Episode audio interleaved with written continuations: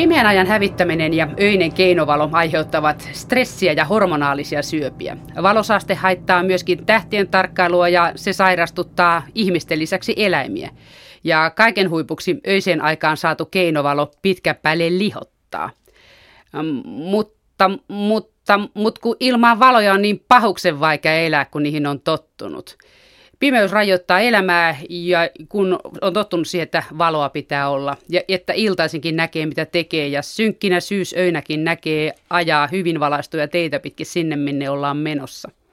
Hyvässä valossa tekeminen ja liikkuminen on se vaan niin mukavaa ja ihanan ylellistä. Eron huomaa kun menee vaikka Berliiniin. Siellä olisi suomalaisilla kadunvalaisijoilla paljon tekemistä. Tai Ateenassa ja Roomassa. Niillähän on aika heikosti valaistut kadut, vaikka ihmisiä on hiukan verran enemmän kuin Suomen taajamissa tai kaupungeissa. Suomessakin Kittilässä Levillä on muutaman kerran kokeiltu katuvalojen sammuttamista turistien mieliksi, että Lapin taika voisi hiipiä matkailijan mieleen ja tähtien tuikkiessa ja revontuulien loimutessa voisi tunnelmoida. Ilman valosaastetta kun tähdetkin näkyy paremmin. Eksoottista ja turistit tykkää, mutta suomalaiset tykkää katuvaloista. Ja mainostajat tykkää räikeistä välähtelevistä jättivalotauluista. Ne kun välähtelee niin, ettei varmasti jää huomaamatta. Toisaalta migreenitaipumuksen haltijat eivät kyllä kestä katsoa, mitä se häikäisytaulu mainostaa, koska ylikirkas vilkkuva valo laukaisee migreenikohtauksen. Valolla on siis varjopuolensa. Mutta valosaastetta voisi vähentää toisaalta aika helpoilla konsteilla, esimerkiksi suuntaamalla valot siihen, mitä halutaan valaista. Samalla säästyisi myös energiaa, eli rahaa. Sehän on ihan rahan haaskausta valaista katuvaloilla joka suuntaan taivaalle ja sivuille. Ja muuttolintujen suunnistuskin onnistuisi paremmin ilman harhaanjohtavaa valosaastetta. Radio Suomen puheet ja teot -ohjelmassa otetaan nyt käsittelyyn valosaaste. Valon varjopuolista kirjan kirjoittaneet Suomen ympäristökeskuksen tutkijat ovat täällä tänään Leena Mattilan vieraana. Eli tervetuloa vanhempi tutkija Jari Lyytimäki. Kiitos. Pohjolan iltojen pimeydessä ihminen kuitenkin kaipaa lisää valoa, niin minkälaista valoa suosittelet tähän hätään avuksi? No niin kuin äsken tuossa tulikin, niin oikein suunnattua ja oikeaan aikaan päällä olevaa. Eli nämä perusasiat, kun on hallussa, niin päästään jo aika pitkälle. Ja tervetuloa myöskin tutkija Janne Rinne. Olet myöskin Suomen ympäristökeskuksesta. Joo. Ja sähkövaloa on käytetty semmoinen reilut sata vuotta. Kuinka pitkälle pärjätään pelkällä kynttilän valolla? Mihin sitä voi käyttää vielä nykyään? No... Toki nykyyhteiskunnassa varmasti tämä keinovalaisu on ihan perusteltu ja oikeastaan tämä meidän nykyinen elämänrytmi ja maailman meno perustuu siihen, että valoa on tarjolla aika run, runsaasti, mutta kyllä kynttilälläkin aika pitkälle pääsee. Siitä oli ihan hyvä osoitus nuo jokunen vuosi sitten nämä Tapanin myrskyt, jolloin pari päivää oli pakko pärjätä oltiin, kynttilän valossa. Oltiin, niin, oli pakko pärjätä ja se aika monellekin ihmiselle tarjosi sellaisen elämyksen, että kyllähän tämä niin kuin onnistuu, kunhan vaan vähän sitten mietitään, että miten elellään ja mitä vaaditaan. Valosaaste vähenee ja romantiikka lisääntyy vai kuissin kävi? No sopii ainakin toivoa, että romantiikkakin olisi lisääntynyt. No Pohjolassa ihmiset kuitenkin alkaa syksyn tullen kaivata valoa, kun illat pimenee ja sitten lopulta talven tullen päivätkin on aika hämäriä. Joku voisi sanoa aika pimeitä. Eli te ette nyt kuitenkaan yritä ilmeisesti pakottaa ihmisiä elämään pimeydessä tai kynttilän valossa. No ei tässä ihan niin kuin pimeään keskiaikaan pyritä. Et kyse, kyse on siitä valon käytön tarkentamisesta ennen muuta. Ja kyllä me nähdään tämä, että tämä on keino parantaa myöskin ympäristön tämmöistä esteettistä laatua ja korostaa kauneusarvoja. Että kun päästään eroon tällaisesta hiukan harkitsemattomasta valaistuksesta ja, ja väärien kohteiden painottamisesta valon avulla. No mitä on harkitsematon valaitseminen? No, kyllä kuulostaa mä... melkein ilkivallalta.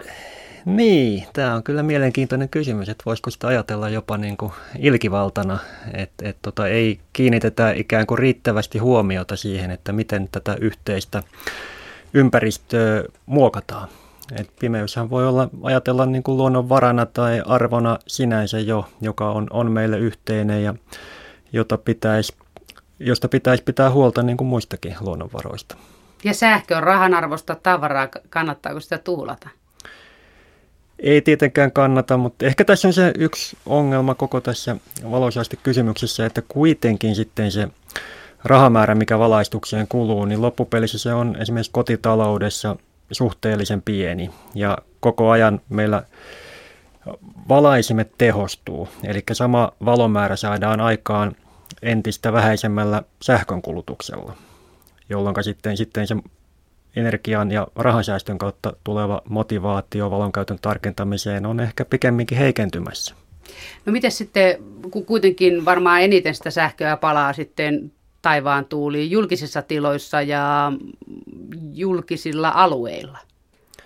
Niitä kuuluisia katuvaloja, jotka paistaa, paistaa kaksikymmentäneljä seitsemän, jossain paikon kesät, talvet, oli pimeitä tai ei. No näähän on herättänyt nyt paljonkin keskustelua sellaisilla paikkakunnilla, mistä on, on nimenomaan energian säästämiseksi sammuteltu valoja, esimerkiksi tiettyinä sydänyön tunteina.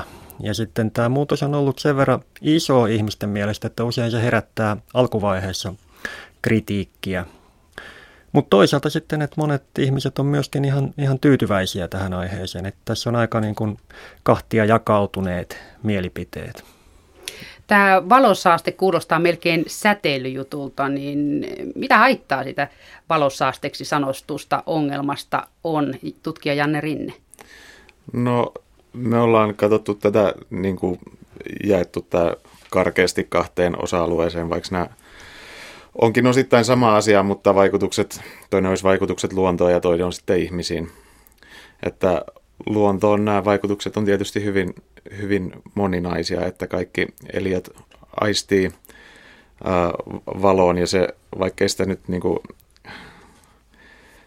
se, sitä ei ehkä niin yleisesti tie, tiedosteta, että tämä on kuitenkin ihan olennainen asia, joka vaikuttaa esimerkiksi eläinten käyttäytymiseen, lisääntymiseen, suojautumiseen, ää, pedoilta liikkumiseen ja muuhun tällaiseen. Tietoa sirpaleista, mutta se lisääntyy hurjaa vauhtia. Erityisesti viime vuosina on tullut paljon uutta, uutta tutkimusta aihe, aiheesta ja sitä me ollaan nyt koettu summata sitten tuohon kirjaankin helposti lähestyttävään muotoon. Nielukoilla kun ei ole allakkaa eikä kelloa, niin niitähän on pakko pelata vuoden aikojen ja sitten valon mukaan ja siitä sitten koittaa arvata, että onko kevät, kesä, syksy vai talvi ja pitäisiköhän muuttaa etelään vai pitäisikö muuttaa pohjoiseen, niin eikö ne mene ihan sekaisin? Kyllä, no. jo, joo, mä, musta on hauska ajatus kääntää tämä näin, että et, tota, nämä valorytmit, luontaiset valorytmit, jotka on ollut aika säännönmukaisia jo niin kuin satoja miljoonia vuosia, ja kaikki elämä oikeastaan on kehittynyt niiden mukaan, niin tässä on kyse oikeastaan vähän jopa samantyyppisestä ilmiöstä kuin vaikka painovoima, että koko elämä on niin kuin sopeutunut tähän ilmiöön. Ja nyt sitten me on tässä saadaan viime vuoden aikana noin suurin piirtein aika perinpohjaisesti muutettu yöympäristö tältä osin. Niin kyllä se aika ilmiselvää on, että on todennäköistä, että jotain vaikutuksia näin isolla muutoksella on. Mutta tota, miten ne vaikutukset ilmenee, niin se on aika, aika lailla vielä niin sanotusti hämärän peitossa. Et tota, vaikka tutkimus on lisääntynyt viime vuosina, niin kuitenkaan me ei, ei, ei hirveän paljon tästä ilmiöstä tiedetä vielä. Mutta biologinen kellohan on löytynyt ihmisestäkin, niin kai se sitten löytyy muistakin elukoista. Kyllä näitä biologi, biologisia kelloja löytyy, löytyy varmastikin kaikista eliöistä ja jopa yksittäisistä soluista. Et kyllä se aika, aika pohjalle mennään tämän asian tiimoilla. Niin, ehkä vielä se, että tavallaan ihmisellä on kuitenkin tietyllä tavalla paremmat mahdollisuudet sopeutua tähän muutokseen, että meillä on erinäköisiä teknisiä ratkaisuja, yksinkertaisimmilla on verhot, jotka me voidaan, voidaan vetää kiinni ja meillä on myöskin tietty tietoisuus tämän keinovalon luonteesta, eli me voidaan hakeutua halutessamme pois, mutta eläimillä tietysti tällaista samanlaista mahdollisuutta ei ole. Eikä ne voi päivittää aikatauluaan kellon tai allakan perusteella. Että ihminenhän voi, ja varmaan paljon useimmin turvautuukin kellon tai almanakkaan, jos on epäselvä, että mitä aikaa vuodesta tai vuorokaudesta eletään. Joo, tosiaan ehkä luontaisissa valo-olosuhteissa on niin kuin leimallista on se, että ne on tosiaan pysynyt vuosituhansia tai miljoonia samanlaisena. Eli se on niin kuin hyvin ennustettavaa. Periaatteessa, paitsi ihminen sotkee. Niin, no nimenomaan, että tämä on nyt niin kuin mu- muuttunut tämä tilanne sen myötä, että keinovaloja tuikkii joka paikassa. No, kyllä. Joo, niin, kyllä Jari Lyytimäki. Näin, näin se on joo, ja tota, ihmisten on ehkä vaikea huomata tätä ilmiötä senkin takia, että kun me ollaan päiväelämään sopeutuneita ja meidän yönäkökyky, vaikka se nyt on ihan kohtuullisen hyvä, niin ei se kuitenkaan ole läheskään niin hyvä kuin monilla, monilla sitten nimenomaan hämärään tai yöhön sopeutuneilla eläimillä. Niin sen takia sitten jää ehkä huomaamatta se, että jo hyvin pienikin lisävalo voi muuttaa monien eliöiden maailman ihan täydellisesti. Että vaikka me ei ihmisen silmissä muutosta ei havaittaisi ollenkaan, niin se voi olla kuitenkin läpikotainen muutos sitten vaikka jollakin hyönteisellä. No heitäpä yksi esimerkki eläin ja miten sen systeemit menee sekaisin. No esimerkiksi Pohjois-Amerikassa on saatu, saatu tämän tyyppisiä tuloksia, että jotkut hyönteiset pystyy suunnistamaan jo, jo tota sen valon perusteella, mikä tulee linnun radasta. Eli aika kaukaa, Ai, aika, aika himmeä valo. Aika himmeä valo ja käytännössä sellainen valo, jota, joka ei ole niin kuin näkyvissä useimmilla asutuilla seuduilla ollenkaan. Et tota, puhutaan näin, näin pienistä valomääristä, niin kyllä sitten, että et se tavallaan ongelmahallinta on siinä mielessä hankalaa, että se muutos voi olla perinpohjainen, vaikka, vaikka sitten ihmisen silmissä se on hyvinkin pieni. Joo, katselin netistä noita satelliittikuvia maapallosta. Nehän valottomia alueita suunnilleen ollut kuin keskellä Afrikkaa ja keskellä Siperiaa ja kaikki, kaikkialla muualla oli valopilkkoja enemmän tai vähemmän tiheessä ja ne valopilkot on kaupunkia tai jotain öljyjalostamoja, missä palaa ikuinen tuli. Kyllä joo, että se taisi, joku, joku on tainnut nimetä Keski-Afrikan tasavallan maailman pimeimmäksi maaksi tietysti monessakin mielessä ehkä, mutta se oli siinä Mutta, mustassa tota, kohdassa sitten. Kyllä joo siellä. Et, et kyllähän tämä valaistus liittyy hyvin pitkälle siihen, että et miten, miten hyvinvoiva ja kehittynyt yhteiskunta on. Et siinä mielessä se on tällainen indikaattori siitä, että monessa mielessä ihmisillä asiat menee hyvin silloin, kun taivaalle pääsee paljon valoa. Sanoit, että taivaalle pääsee paljon valoa. Onko se jotain järkeä, että se valo pääsee taivaalle? No paljon sinne menee turhaa, että kaikeltahan ei tietysti voi välttyä, että valo kun osuu pintaan, niin suuri osa siitä heijastuu ja tämä niin kuin tavallaan kertaalleen käytetty valolainausmerkeissä, että sitä niin kuin järkevässäkin valon käytössä jonkin verran pääsee ylös, mutta ainakin hangesta talvella. Niin, no kyllä, kyllä. Joo, Joo. Mutta sitten tota, tämmöistä niin kuin, mitä se nyt sitten on? Voiko sitä kutsua ajattelemattomuudeksi tai sellaiseksi, että ei asiaa vaan tiedosteta, että sitä niin kuin tieto, tietoisesti ammutaan taivaalle tai sitten käytetään semmoisia valoja, jotka oikeasti hukkaa puolet valosta sinne taivaan kanteen. Ja se hukkaa myös tietysti sit puolet energiasta ja puolet kustannuksista tai rahasta. Että raha palaa mm. taivaan tuuliin. Tai avaruuteen. Niin. Täällä Radio Suomen puheet ja teot -ohjelmassa selvitellään nyt, että mitä on valosaaste ja mitä vaikutuksia sillä on maailmankaikkeuteen, muun muassa ihmisiin ja eläimiin. Ja sitten jos jatketaan siitä Jari Lyytimäen ja Janne Rinteen kanssa, että paljonko sitten on paljon tai liian paljon valoa yöaikaan? Onko jotain rajaa sanottavissa, että nyt tuli liikaa valoa öiseen aikaan? No sepä tässä on yksi iso ongelma, että ei oikein pystytty määrittämään sellaista selkeää raja-arvoa, minkä, minkä yli tai ali ei saisi mennä. Et niin kuin esimerkiksi meillä on melulle, melulle tietyt desibelimäärät, mitä sitten tulisi noudattaa, että ympäristössä ei saisi olla enempää ihmisen aiheuttamaa melua kuin tietty desibelimäärä, mutta mut valolle tällaisia on, on hiukan vaikeampi määritellä. Et tosin kysymys on siitä, että, että asiaan ei ole hirveästi kiinnitetty huomiota, eikä ole sitten edes yritetty määrittää tällaisia raja-arvoja. Mutta tosin myöskin siitä, että, että kyse on toisaalta sitten usein mielipideasioista siitä, millainen valo on kaunista ja millainen ei. Makuasia. Makuasia osittain. No milloin valo sitten on saastetta, valosaastetta? Mille sen sitten pistää siihen rajan, että onko se niin kuin kaunista, hyödyllistä, tarpeellista vai ihan silkkaa valosaastetta? Niin, no, Janne Rinne. Niin, jos puhutaan ihmisten näkökulmasta, niin se on tosi vaikeaa. Ja sitä me ollaan koitettu tuossa alleviivatakin, että siinä pitäisi aika niin kuin selkeästi pystyä erottamaan se, että mikä on niin kuin fysiologinen vaste. Eli miten keho ihan niin kuin selkeästi, oikeasti todennettavasti rea- reagoi tähän valoon. Ja sitten toinen, toinen kysymys on nämä erilaiset toiveet ja mieltymykset ja kulttuurisidonnaiset asiat ja niiden niin kuin arvottaminen on tietysti vaikeaa tai mahdotontakin ja hyvin tilannesidonnaista. Sitä valoahan käytetään muun muassa aikaviiveisiin, tai siis tuollaiseen, kun pitkiä mannerten välisiä lentoja harrastetaan, tai siihen kello pitäisi siirtyä myöskin ihmisen kropassa, niin käytetään valohoitona sitten kirkasvalolampuja. Siinä se on todettu, että sehän teho, mutta mihin ihminen sitä pimeätä sitten tarvitsee? Kun kirkkaalla valolla pystyy säätämään sitä kelloa, niin mitä sillä pimeällä sitten tehdään?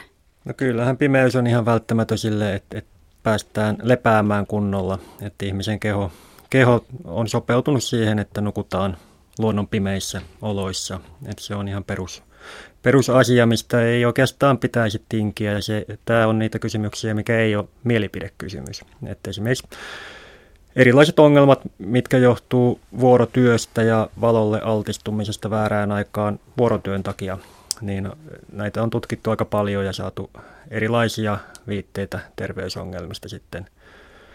Mutta toki nämä aina sitten liittyy, että kun valo on niin läpitunkeva asia ja samoin kuin pimeys, niin on vaikea eritellä sitä, että mitkä on vaikka tietyn terveysongelman perimmäiset syyt ja mikä on, on sitten valoaltistuksen asema muihin tekijöihin verrattuna. Valolle altistuminen kuulostaisi melkein siltä, kun se olisi vähän myrkkyä tai jotain muuta tällaista, mitä vahingossa työpaikalla altistuin myrkylle tai valolle. Niin mitä haittoja siitä sitten on pystytty näyttämään, että ihmisille tulee, kun sitä altistetaan öiseen aikaan valolle? Muuta kuin, että silmiä kirvelee, kun nukuttaisi. Kyllä, kyllä joo. Unen häiriintyminen on, on yksi näitä ilmeisempiä tietysti ja unen saamisen vaikeutuminen. Et kun mekin järjestettiin tällainen kansalaiskysely aihepiiristä, niin kyllä siinäkin tuli esimerkiksi esiin se, että moni, joitakin häiritsee jopa tämmöinen elektroniikan merkkivalot, jotka makuuhuoneessa on päällä, ei välttämättä edes vilkkuvia, mutta nämä voi häiritä jo unensaantia tai, tai sitten sälekaihtimien välistä siilautuvat kaupungin valot makuuhuoneeseen. Et tällaisia hyvinkin vähäisiltä tuntuvia valolähteitä, mitkä voi vaikuttaa. Toinen, joka nousi siellä, on sitten tällaiset niin kuin välkkyvien valojen ää, laukaisemat migreenikohtaukset. Niitä oli useampikin henkilö, joka kärsi siitä, että tietyissä julkisissa tiloissa, joissa oikein vilkkuu, niin voi sitten iskeä migreeni. Niin ja nythän on sellaisia valtavia jättitauluja, missä on äärimmäisen kirkasvaloisia mainoksia, jotka vilkkuu. Ei tarvitse sen syrjemmälle mennä kuin Helsingin Kamppiin, niin siinä seinässä on sellainen pelikentän kokoinen valomainos, ja se on kyllä niin häikäisevä, että siinä varmaan yhdellä toisella migreeni laukee, kun katsoo sinne päinkään, kun se väläkähtelee. Jotain tyyppiset on nyt selvästi lisääntymässä, koska tekniikka on tehnyt siitä mahdollista ja tota, taloudellisesti kannattavaa tämän, tämän tyyppisestä mainonnasta, että just uutisoitiin myöskin tuolla, avattiin uusi tuota, ostoskeskus Kannelmäkeen, kun se oli tämä Kaari, niin siellä oli testattu ilmeisesti samantyylistä valotaulua ja siellä oli sitten se testaus yöaikaan oli pitänyt ihmisiä valveilla ihan aamutunneille asti. Että naapuritaloissa vai? Joo.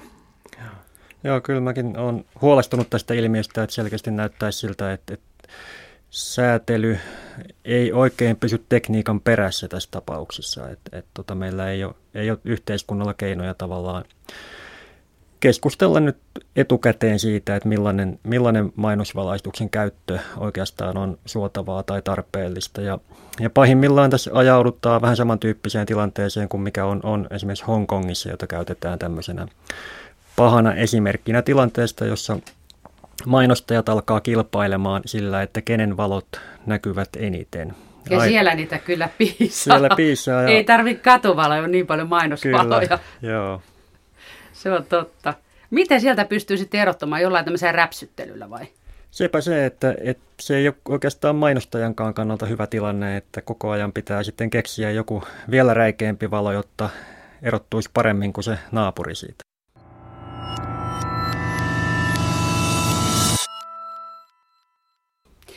No sitten kun sitä, sitä pimeyttä puuttuu, niin miten sitten käy pimeä hormoni? Tuossa teidän kirjassa Valon varjopuolet oli tämmöinenkin asia kuin pimeä hormoni. Kyllä, pimeä. Kuinka pimeätä se pimeä hormoni on? Mitä silloin virkaa maailmankaikkeudessa?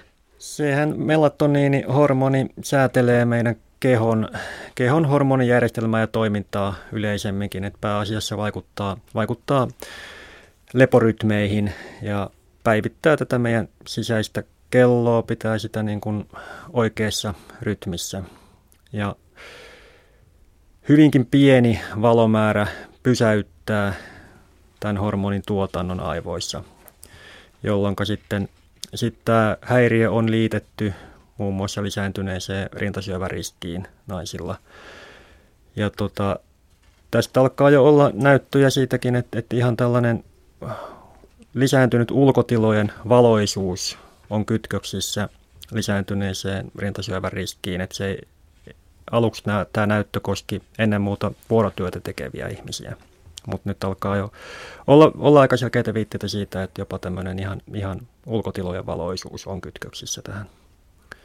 Niin, että ihmisen kroppa oikeasti tarvii pimeätä aikaa, ihan niin kuin lepakonkin. Kyllä, kyllä joo, että kyllä meidänkin elimistö on siinä mielessä sopeutunut pimeään, että se kaipaa sitä, vaikka, vaikka sitten ehkä meidän mieli välttämättä ei kaipaisikaan pimeyttä, että usein sitten se valo koetaan kuitenkin myönteisenä ja piristävänä. Eli ihmisen pää on vauhdikkaampi kuin se muu ruho? Näin voisi sanoa. Tai yrittää olla. Joo. Mutta tota, kuinka paljon sitten on liikaa sille melatoniinituotannolle valoa?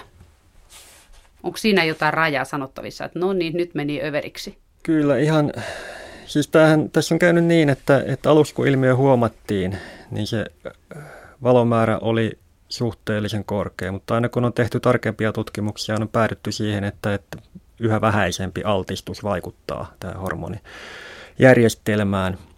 Et käytännössä, että jos, jos mennään yli sanotaan kuun valaistusvoimakkuuden, niin haitat on, on todennäköisiä. Et tota, siitähän se lähtee, että mihin tässä ollaan evoluutiossa sopeuduttu.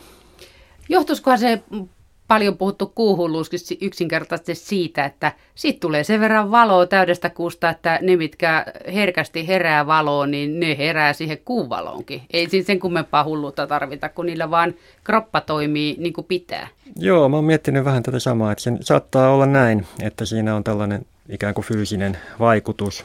Mutta sitten tästähän on spekulaatioita muun muassa siihen, että, että miten Afrikassa, josta nyt ihmislaji on, on kotoisin, niin miten siellä petoeläinten ja ihmisten välinen suhde on pitkällä aikavälillä toiminut.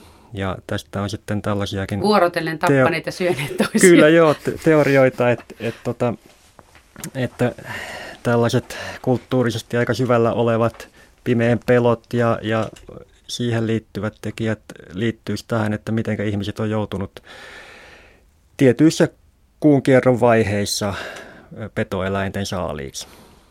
Mutta tota, näitä on tietysti hyvin vaikea niin kuin todentaa. Jälkikäteen varsinkin. Ja varsinkin nyky-yhteiskunnassa, miljoona vuotta jälkikäteen. Nyky-yhteiskunnassa sitten, kun on, tota, tilanne on hyvin erilainen. No, mikä tässä on sitten se vaikutus näissä syöpien lisääntymisissä, että tuota, rintasyöpä ainakin on hormoniperäinen, eli sotkeeko se melatoniinin se puute tai vähäisyys sitten hormonit ihmiseltä? Kyllä joo, että sehän vaikuttaa sitten muiden hormonien ja estrogeenin tuotantoon ja tätä kautta, tätä kautta sitten sen mekanismin ajatellaan menevän. Mutta pitää nyt muistaa tietysti, että et mukana voi olla hyvinkin monia muita tekijöitä. Et niin tota, syövän kehittymisessä, mutta tämä on siinä lisänä. Joo. Ja sitten kun miehillä hormoniperäisiä syöpiä on ainakin eturauhassyöpä, niin näkyykö siellä puolella jotain lisääntymistä, no, kun valo lisääntyy? Kyllä, tässäkin on, on viime aikoina löydetty tällaista tilastollista yhteyttä valoaltistuksen ja nimenomaan eturauhassyövän välillä. Mutta siinäkin on, on se, että on, onko siinä sitten varsinaista syy-seuraussuhdetta ja miten vahva se on, niin se on vielä, vielä avoin kysymys. No kun se valo saattaa olla epäterveellistä, niin onko siinä, tai siis väärään aikaan nautittu valo, niin onko siinä sitten vielä ero, että minkä sortin valo on parempaa tai huonompaa ihmisen keholle yöaikaan? Vai onko sillä merkitystä, että jos saa päivälläkin väärän sortin valoa? No kyllä siis se, että, että ihmisen elimistö on, on, taas jälleen kerran tullaan tähän evoluutioon, niin sopeutunut heräämään silloin, kun ympäristöön tulee paljon tällaista sinisävystä valoa aamunkoitteessa. Ja sille, sille elimistö sitten on, on ikään kuin kaikkein herkin. Eli tällainen sinisen aallonpituusalueen valo. Pistää ihmisen pysymään hereillä toisessa päässäkin siellä iltayöstä myöskin. Sitten. Niin, kyllä se näyttää siltä, että, että, että sitten osittain riippumatta myöskin siitä, mihin aikaan sillä altistutaan, niin se, se on sitä kaikkein eniten vaikuttavaa valoa.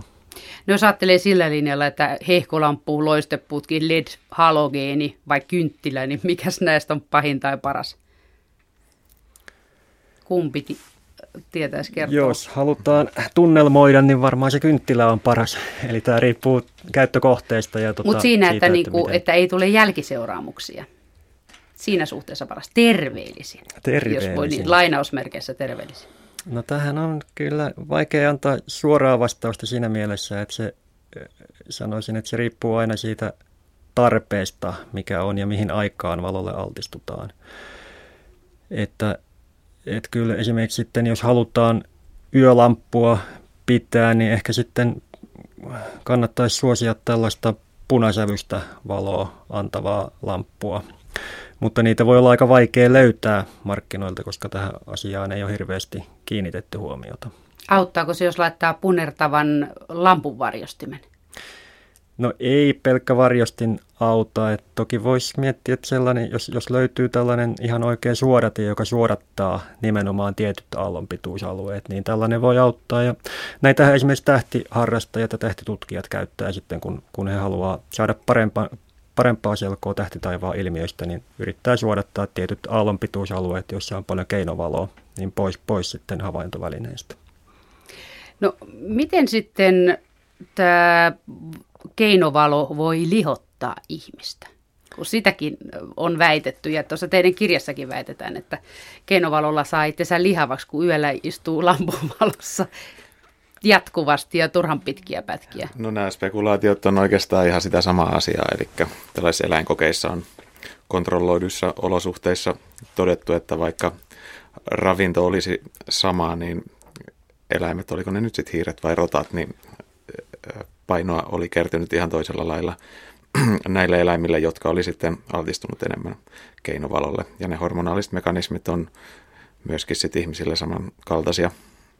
Kyllä joo, että tässä kokeessa esimerkiksi ei niin kuin ravinnon kaloripitoisuus eikä liikunta, ne oli vakioitu, että, että ne ei selittänyt muutoksia. Ja ihmisellä sitten tulee tietysti tämä psykologinen puolikin vielä, että kun ollaan esimerkiksi yötöissä, niin siinä tällainen napostelu saattaa lisääntyä ihan sen takia, että, että se auttaa pysymään hereillä. Nostattaa verensokeria vähän niin, väliä. Niin. Tästäkään se sitten johtuu, että maailmassa ihmiset on lihonneet ja Amerikoista alkaen, kun siellä oli elintaso ensimmäisenä korkea ja vara polttaa lampuja yötäpäivät, niin tota, ihmiset pulskistuu ja siihen sitten on haettu muitakin syitä kuin pelkästään se kalorimäärä, että se pelkkää raaka kalorimäärä ei oikein riitä selittämään, vaikka se olisi kuinka hampurilaisia, niin jotain muutakin tarvitaan. Niin, no en mä tätä myöskään niin kuin valon piikkiä yksinään pistäisi, mutta tässä on ehkä just tämä niin kuin ilmiö, jota sivuttiin aikaisemminkin, että nämä alueet, joissa on, käytetään paljon keinovaloa, niin siellä, siellä niin kuin helposti eletään myös yltäkylläistä elämää ja täällä myöskin niin kuin muut ympäristöhäiriöt ja ympäristövaikutukset on yleisiä, että niin kuin monet asiat menee nimenomaan tämän valon määrän kanssa käsi kädessä ja sitten tämmöisen yksittäisen tekijän erottaminen sieltä joukosta on tietysti äärimmäisen hankalaa tut- tutkimuksellisesti. Mm. Joo. Joo, kyllä tästä tulee mieleen esimerkiksi se, että, että näissä tilanteissa usein ympäristöä esimerkiksi valaistaan autojen ehdoilla, jolloin kannustetaan ihmisiä käyttämään moottoroitua liikkumista sen sijaan, että käytettäisiin omia lihaksia. Eli jos me valaistaisiin ympäristöä niin kuin miellyttäväksi jalankulkuun, niin tämän kautta ehkä sitten voitaisiin välillisesti valaistuksen avulla vaikuttaa tähän ylipaino-ongelmaan. Niin, että ihmiset viittis kävellä. Niin. No sitten kun tämä iltaisen aikaan tuleva ylimääräinen keinovalo nyt on epäterveellistä, lihottaa ja aiheuttaa syöpää ja stressaa ja aiheuttaa unihäiriöitä, niin auttaisiko se, että jos iltaisinkin kä- käy iltakävelyllä kävelisi katuvaloissa aurinkolasit päässä? Koska se on todettu, että sokeilla naisilla on vähemmän rintasyöpää kuin näkevillä, koska ne eivät saa valoa silmän kautta, eikä niillä mene melatoniinituotanto sekaisin ja muut hormonit siitä samasta ketjusta seuraten. No en mä tämän takia suosittelisi aurinkolasien käyttöön, että kuitenkin sitten silmä altistuu sillä valolle, oli aurinkolaseja tai, tai ei. Mutta toki esimerkiksi häikäisyongelmien takia voi olla perustellumpaa sitten aurinkolasien käyttö. Se on aika erikoinen juttu, että laboratoriossa lasimaalialla kasvatetut rintasyöpäsolut, niin niiden kasvu pystyttiin pysäyttämään sillä pimeähormonilla, melatoniinilla. Niin tota... Joko tätä käytetään sitten ihmisillä vai joskus tulevaisuudessa? Tehoaako se ihan suoraan ihmisellä syöpälääkkeenä? No varmaan tätä tutkitaan, että en itse uskalla, uskalla ottaa suoraan kantaa tähän, että tuleeko tästä nyt mahdollisesti tehokas, tehokas lääke vai ei. Mutta tota, kyllä mä uskon siihen, että, että näitä kannattaa edelleen tutkia. Ja jos vaikka sitten päästäisiin myöskin näiden tutkimusten kautta vähän siihen, että miten näitä ongelmia voitaisiin ennaltaehkäistä, eikä pelkästään yrittää löytää hoitaa lääkkeitä sitten. Niin. Eli kannattaisiko teidän mielestä sitten jokaisen nyt varautua se, että nukkuu yönsä pimeässä? Eikä yritäkään viettää mitään yökyöpilin elämää, koska ihminen on päiväaktiivinen eläin, niin tuota, minkä takia ihmiset yrittää öisin hillua? Baaritkin menee nykyään neljältä kiinni. Silloinhan pitää olla nukkumassa monta tuntia. Näin, tässä on ainakin mulle sen verran vuosia kertynyt jo, että ehkä tässä on varaa. Se onkin nuoriso-ongelma ja se on munkaan ongelma enää. Mutta Ni, niin, no ihmiset elää elämäänsä ja järjestää rytminsä niin kuin monien niin kuin erilaisten ristipaineiden keskellä, mutta kyllä mä uskon, että niin kuin hyvä uni pimeään aikaan ja riittävästi sitä, niin kyllä se oma kokemus se on se, että elämänlaatu paranee, mutta miten sitä nyt uskaltaa muille lähteä tuputtamaan, niin se on, se on sitten makuasia. Kyllä joo, ja monillahan ei ole, ei ole mahdollisuutta edes tehdä tällaista valintaa, että jos pitää käydä yötöissä, niin silloin usein pitää käydä ja, ja tota, että kyse ei ole pelkästään viihteellä käymisestä. Joo, mutta aika moni nykyään kyllä käy viihteelläkin yöllä, kun pitäisi olla kotona nukkumassa kiltisti. Kyllä joo, ja siis yksi iso tekijä, mikä saattaa tulevaisuudessa olla entistä tärkeämpi tai onkin se, että miten paljon altistutaan tällaisille erilaisten näyttötaulujen aiheuttamalle valolle. Ja tässä tulee, tulee sekä tämä valoaltistus että muu tällainen piristyminen, kun käytetään, käytetään erilaisia laitteita ja pelejä ja sosiaalista kommunikaatiota ihan vaikka sängyssä asti et ennen nukahtamista. Et siinä voisi olla paikallaan miettiä, että pitääkö siinä olla jonkunlainen somepaasto sitten vaikka ennen nukkumaan menoa tunnin parin ajan, että näitä laitteita ei käytettäisi. Niinhän nämä unitutkijat sanoivat, että telkkariakaan ei pitäisi tuijottaa tunti pari ennen nukkumaan menoa, jos meinaa nukkua. Niin. Eli tuota, tämä on yksi sellainen ylimääräinen valorasite, se kirkas ruutu. Kyllä joo, että siinä näkyy taas, että tekniikka kehittyy nopeasti ja, ja ruudut suurenee ja niiden lähettämä valomäärä sen myötä. Että tämä toki on enemmän tällainen ihmisten ongelma, mikä ei sinänsä vaikuta ulkotilojen valotilanteeseen.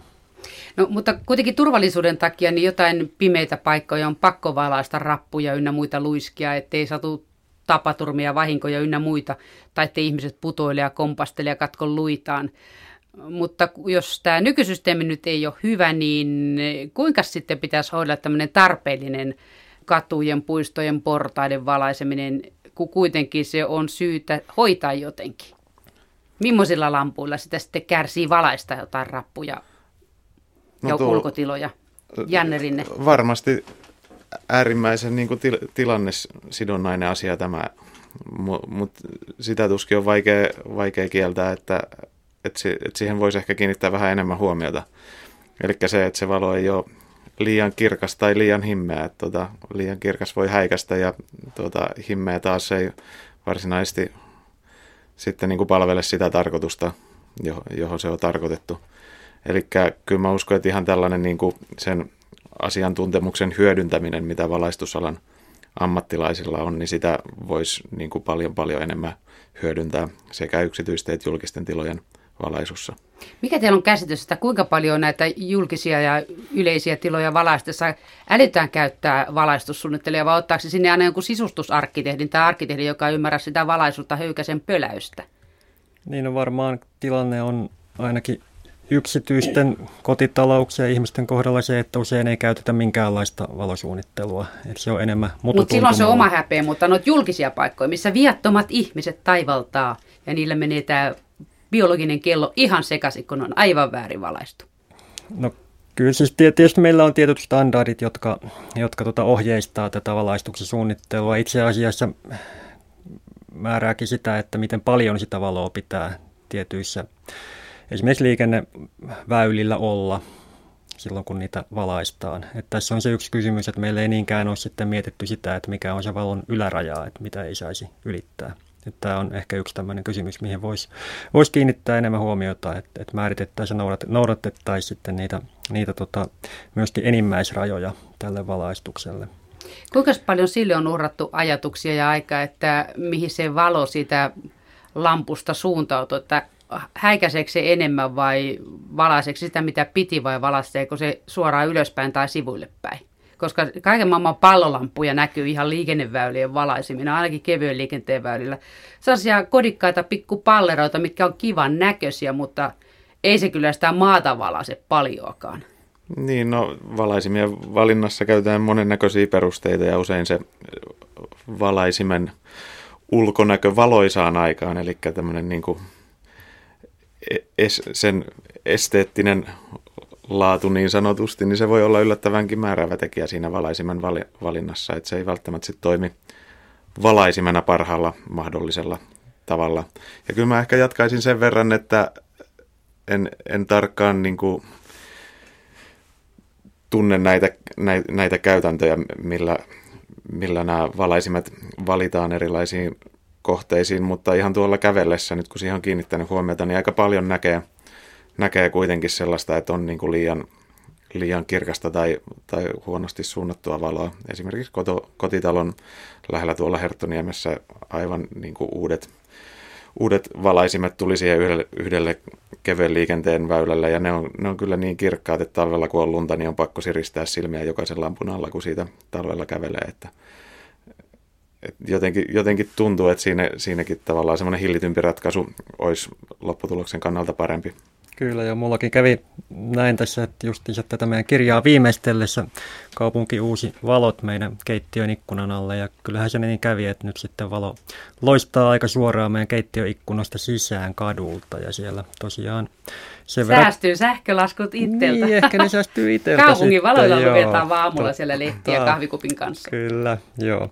Mutta kyllähän tässä on paljon kysymys siitä taloudesta, että usein ne pallovalaisimet on niitä halvimpia mahdollisia, joita sitten hankitaan ihan sen takia, että kuntatalous nyt on usein mitä on, eikä siinä sitten pystytä niitä hiukan ehkä kalliimpia, mutta monilla tavoin pitkällä aikavälillä parempia, taloudellisempia valaistusratkaisuja toteuttamaan.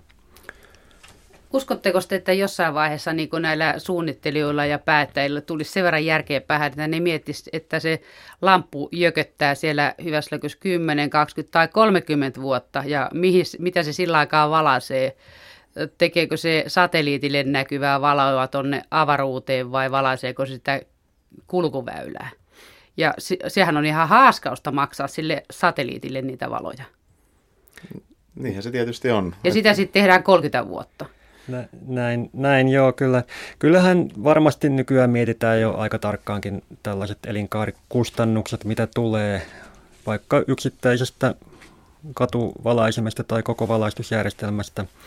Ja ehkä se ydinkysymys on siinä, että, että näiden suorien kustannusten ohella ei mietitä tällaisia niin sanottuja ulkoiskustannuksia, mitkä ei näy suoraan markkinahinnoissa, niin kuin ihmisten viihtyvyys, luontovaikutukset, välilliset ylläpitokustannukset, jotka tulee siitä, että, että tarvitaan vaikka varakapasiteettia energiantuotantoon sen takia, että sitä kuluu enemmän kuin sitä tarvitsisi kulua. Että tällaisten tekijöiden huomiointi varmaan auttaisi aika paljon tilanteen hallinnassa. Niin kuin ihan selvä energiansäästö siellä, missä sitä nykyään haaskataan. Niin. Niin, ja ne palautuu sitten lopulta muihin ympäristökysymyksiin. Energiantuotanto kuormittaa raskaasti ympäristöä, että tavallaan, että jos sitä ammutaan ilmaan, niin tavallaan osa niistä ympäristövaikutuksista sitten näkyy tuolla jossain niin kuin hiilikaivoksilla tai tällaisena niin kuin osittaisena tarpeena ylläpitää isompaa energiantuotantokapasiteettia yhteiskunnassa.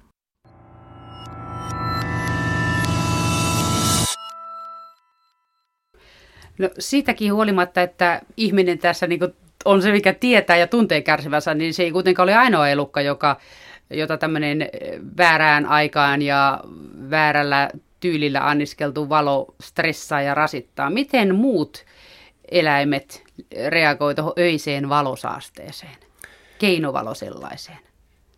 Näin se on, että ihminen varmaan on harvoja eliöitä, jotka loppujen lopuksi enemmän hyötyy keinovalosta kuin kärsii. Et monilla luontokappaleillahan tilanne on, on päinvastoin, niin kuin tässä on tullut, tullutkin vähän esiin jo, että et, tota, eliöt ovat herkempiä valolle, eivät, eivätkä pysty suojautumaan haitalliselta valolta niin helposti kuin ihmiset. Ja nämä vaikutukset ulottuu siis ihan paitsi kasveihin, eläimiin, myöskin veden alle esimerkiksi, että, että on saatu tällaisiakin tuloksia, että esimerkiksi vesistö saattaa rehevöityä sen takia, että siihen kohdistuu valoa, että se vaikuttaa. Levät yhteyttää siellä ihan intomielellä. Ei niinkään, vaan että se vaikuttaa enemmän siihen, että miten leviä syövät tällainen petoplankton eliöstö, joka, joka sitten laiduntaa näitä leviä, että se ei pystykään laiduntaan sitten niin tehokkaasti, koska valo toimii sille pelotteena.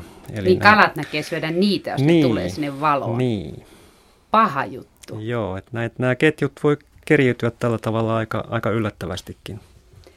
Niin, että ihminen saa omaa oksansa sitäkin kautta vielä sen lisäksi, että aiheuttaa itselleen sairauksia. Mutta miten sitten, kun väitetään, että muuttolinnuilla suunnistukset menee sekaisin? Kuinka paljon ne lentelee valojen mukaan? No yllättävän paljonkin itse asiassa on yöllä lentäviä muuttolintuja. Että nämähän pystyy hyödyntämään valoon liittyviä vihjeitä siinä, että, että miten ne suunnistaa paikasta toiseen hyvinkin tarkasti. Ja sitten kun meillä on, on paljon keinovaloa, niin tämä suunnistusjärjestelmä menee herkästi sekaisin.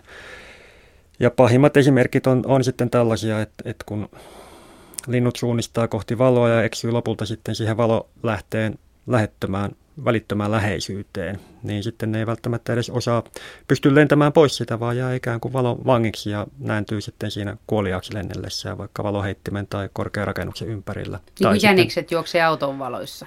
Niin, vähän, li- vähän ehkä samaa idea. Tyyliä, joo. Tähän on niin kuin tällaiset lintujärjestöt kiinnittänyt huomio- huomiota ja koittanut eri puolilla maailmaa on sit järjestetty tämmöisiä kampanjoita, että esimerkiksi valaistujen ra- rakennusten valot, tai siis toimistorakennusten valot sammutettaisiin ilta-aikaan, että vältyttäisiin näiltä lintutörmäyksiltä. Niin, tämä on hyvä esimerkki siitä, että, että löytyy ratkaisukeinoja, joista kukaan ei, ei sinänsä kärsi, mm. mutta sekä ihmiset että luonto hyötyy näistä. Viestä paitsi siinä säästyy rahaa, ja rahahan on se paras oo justin monessa asiassa, kun ei tarvitse maksaa sähkölaskuja siitä, että on valaistuja tyhjiä toimistorakennuksia kaksikymmentäneljä seitsemän. Kyllä joo, tässä on se, että nähdäänkö se tavallaan, että valaistu rakennus on ikään kuin yrityksen mainos, vai että onko se pikemminkin tällainen mielikuva, että, että tällainen ympäristöriski, joka sitten aiheuttaa tarpeettonta kärsimystä luonnolle. Kuinka paljon eläimet liikkuu tähtien mukaan, nyt kun ne tähdet ei sitten monilla alueilla näy? Pystyykö ne, onko ne semmoinen juttu kanssa, mistä ne ottaa suuntia? Vai no onko se on, pelkkää satua? Ei, kyllä se on luotettava signaali yön aikaan sinne, että, että missä, on, missä on taivas ja missä esimerkiksi on vettä, eli veden pinnasta heijastuva tähtien ja kuun valo antaa tietyille eläimille signaali siitä, että että tuolla on vesi ja sinne kuuluu mennä. Ja sitten kun tämä tavallaan signaalijärjestelmä häiriintyy keinovalojen takia, niin sitten nämä eläimet lähtee vaeltelemaan vähän minne sattuu. Nämä on ihan niin kuin tällaisia selkeästi todennettuja juttuja kyllä ekologisesta tieteestä. Mikä sulla on sellainen esimerkkielukka? No näistä on ollut paljon puhetta esimerkiksi näistä merikilpikonnista, jotka munii hiekkarannoille, jättää munat sinne ja emot lähtee veteen ja sitten kun nämä poikaset kuoriutuu täältä hiekasta, niin ne tämän kuun, vedestä heijastuvan kuun valon kautta ymmärtäisi löytää tämän veden ja sitten jos ranta valaistaan, niin ne lähtee minne sattuu ja sitten eivät selviä veteen ja kuolevat rannalle, joutuvat petoja syötiksi tai kuivuvat. Tämä nyt on yksi tämmöinen aika yleisesti tunnettu esimerkki aiheesta.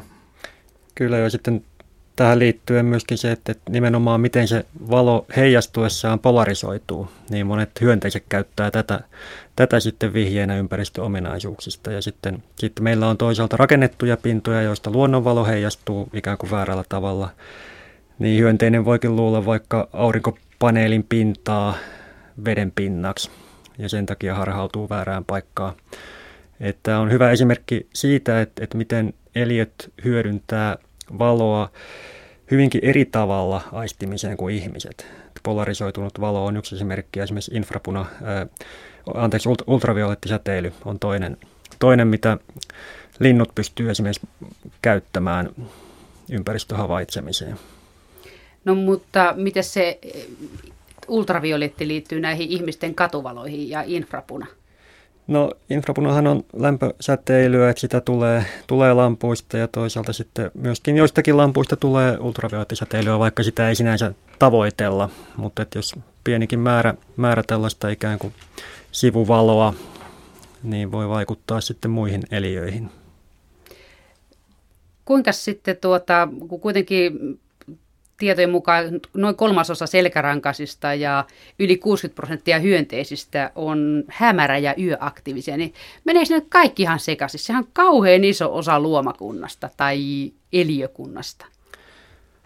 Niin, sehän tässä huolettaakin, että, että tota, miten paljon tässä on kyse siitä, että me ihmiset ei ole oikeastaan vaan havaittu tätä muutosta. Että miten paljon tätä muutosta on jo tapahtunut niin, että sitä ei ole mitenkään dokumentoitu, koska biologinen tutkimuskin nyt on keskittynyt ennen muuta päiväaikaisiin ilmiöihin. Eikä kun ne niitä, näkyy. Kun ne näkyy, ne on helposti havaittavissa ja yöllä halutaan sitten nukkua. Et tota, tässä on osin, osin tällainen muuttunut perustaso ehkä, ehkä kyseessä. Mutta kyllähän se onneksi näyttää siltä, että ne vaikutukset ei ole niin akuutteja kuin ne ehkä pahimmissa riski, riskiarvioissa voisi olla. Että et muutenhan tässä oltaisiin jo aika pahassa pulassa. Toisaalta samaa hengenvetoa voi oikeastaan sit sanoa sen, sen että tämä on tosiaan yksi niin kuin ympäristökuormituksen muoto kaikkien muiden joukossa. Että meillä on ilmastonmuutos ja elinympäristöjen häviäminen ja erilaisten kemikaalien pääseminen luontoon. Ja tämä nyt on, melukin on tietyllä tavalla koettu ympäristöhäiriöksi ja olisiko nyt sitten valo tu, niin kuin murtautumassa seuraavaksi ihmisten tietoa, että tämä on niin kuin mieletön vyyhti pe- perata ja nämä niin kuin yksittäiset, yksittäisiin lajeihin ja lajiryhmiin keskittyvät tutkimukset niin kuin antaa, antaa, antaa osviittaa siitä, että, että olisi ihan vakavasti otettava asia, mutta siinä olisi kyllä aika paljon vielä niin kuin aihetta tutkimukselle tutkia nimenomaan näitä yhteisvaikutuksia, jotka voi olla tosi yllättäviä ja ne voi myöskin olla merkittäviä. Kyllä näin, että tämän, tämän takia itse vähän vierastan sitä, että etsitään ikään kuin suurinta ympäristöongelmaa, olipa sitten vaikka ilmastonmuutos. Että mä näkisin niin, että sekametelisoppa. Sekametelisoppa, että kyllä näihin kaikkiin muutoksiin pitäisi pyrkiä puuttumaan ja tämä valon käyttö nyt on hyvä esimerkki siitä, että siihen voidaan puuttua sillä tavalla, että ainakaan Ainakaan näin ensivaiheessa, kun päästään siitä kaikkea ikään kuin holtittomammasta valonkäytöstä eroon, niin ei se nyt suuresti meidän hyvinvointia vähennä ainakaan. Säästyy rahaa. Mm. Niin siis tässä olisi nimenomaan tässä on niin kuin paljon semmoisia ratkaisukeinoja, jotka niin kuin tuo samanaikaisesti monia hyötyjä ihmiselle ja luonnolle.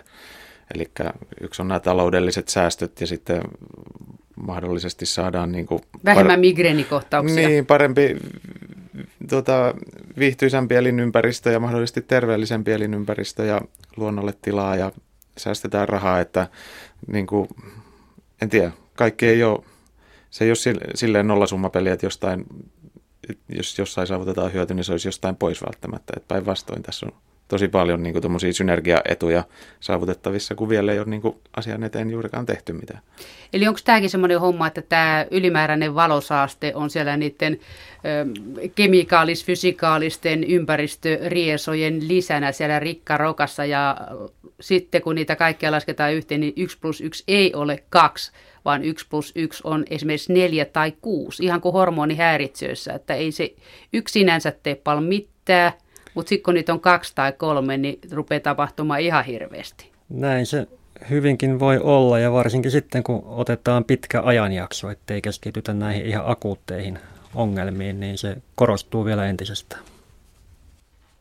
Kun tämä vaikuttaa vähän semmoiselta rakettitieteeltä, niin kuinka sitten tämän ongelman kanssa selvitään? Selvitäänkö? Miltä se näyttää tulevaisuus? Eiköhän siitä selvitä, jos asiaa otetaan vakavasti. Että jotenkin tuntuu, että ihan ensimmäinen asia, mitä niin kuin tässä tulisi tehdä, on se, että niin kuin puhuttaisiin ihan avoimesti sekä valon hyödyistä että haitoista, että pimeän hyödyistä ja haitoista. Että tuntuu, että nykyään semmoinen alitajuinen olettamus, joka leimaa julkista keskustelua, on se, että et, et pimeä on haitallista ja valo on aina ratkaisu johonkin. Et se, et, et joten, jotenkin niin kuin pystyttäisiin käsittämään se, että me oikeasti tarvitaan pimeääkin jossain, jossain tapauksissa. Ja sitten, niin myös me ihmiset, niin, ei pelkästään eläimet kyllä, ja kyllä, kasvit. Kyllä, kyllä. Ja sitten se toisaalta, että vaikka valo tuo monia hyötyjä, niin se kiistatta tuo myöskin jotain haittoja. Et niiden niin kuin yhteensovittelulla ruvetaan jo ollaan niin kuin oikealla polulla jo. Joo, ei tässä mitenkään toivottomissa tunnelmissa olla. Että tässä kuitenkin on, on ikään kuin ollaan havahtumassa tähänkin ongelmaan, että okei, se ehkä tulee tällainen tunne herkästi, että, että tota, aina ne keksii uusia huolia ja uusia ongelmia, että eikö nämä entisetkään nyt riitä. Mutta tota, nyt ratkoisi entiset ensin. Niin. Niin, mutta se on tavallaan, että jos... Jos näy, näyttöä tästä asiasta on tulossa, niin ei se ole tavallaan, ei, voi, voi sanoa, että ei, ei kannata ampua viestintuojaa, että jos tämä on ongelma ja se nostetaan esiin, niin se on hyvä asia vaan, että ei me niin kuin ilkeyttämme näitä keksitä. Kiitokset vierailusta Jari Lyytimäki ja Janne Rinne. Kiitos.